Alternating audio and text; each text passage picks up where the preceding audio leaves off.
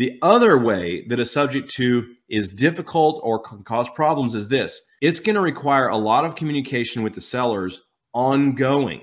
And Yes. here's why because you have the property, and a year from now, they talk to their uncle, and their uncle says that guy's scamming you. And then you have to explain it again.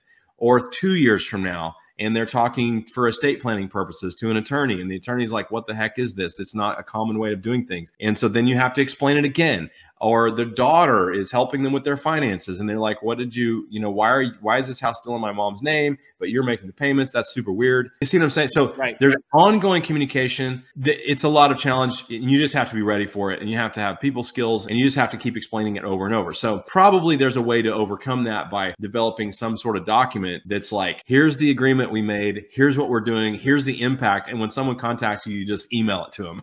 Yeah. but from in my i have not done that and so that's the challenge. So